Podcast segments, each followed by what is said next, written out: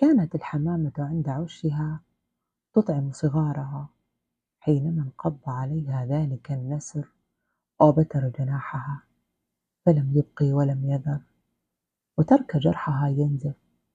بقيت في عشها في يوم ماطر تحتمي تحت غصن شجرتها فأوقع الجو الغائم جذعا فأصاب جناحها الآخر وفصله عن جسدها الغض لتسقط الحمامة بجوار نهر جاري وانقطع المطر وأشرق الضوء وأشرق الضوء على جراح الحمامة النازفة.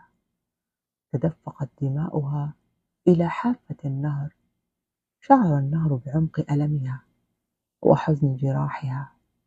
فماج بمياهه يغسل جراحها ويضمد ألمها ويكسوها ريشا جديدا يشفي حزنها ويلبسها فرحا ويغمرها سعادة حتى أبدلها الله بجناحين قويين فحلقت إلى صغارها وعادت إلى عشها.